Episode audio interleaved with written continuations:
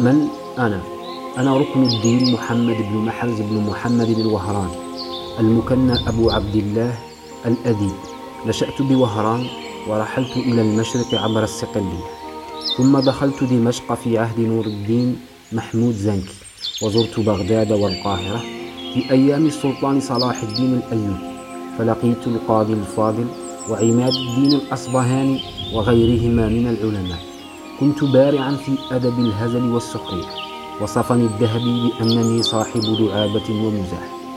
تركت نصوصا أدبية في صورة منامات ومقامات ورسائل وخطب، جمعتها في كتاب جليس كل ضعيف المنشور بعنوان منامات الوهران، وكنت خطيبا في جامع ضرايا، وتوفيت فيها سنة 75 و500 للهجرة.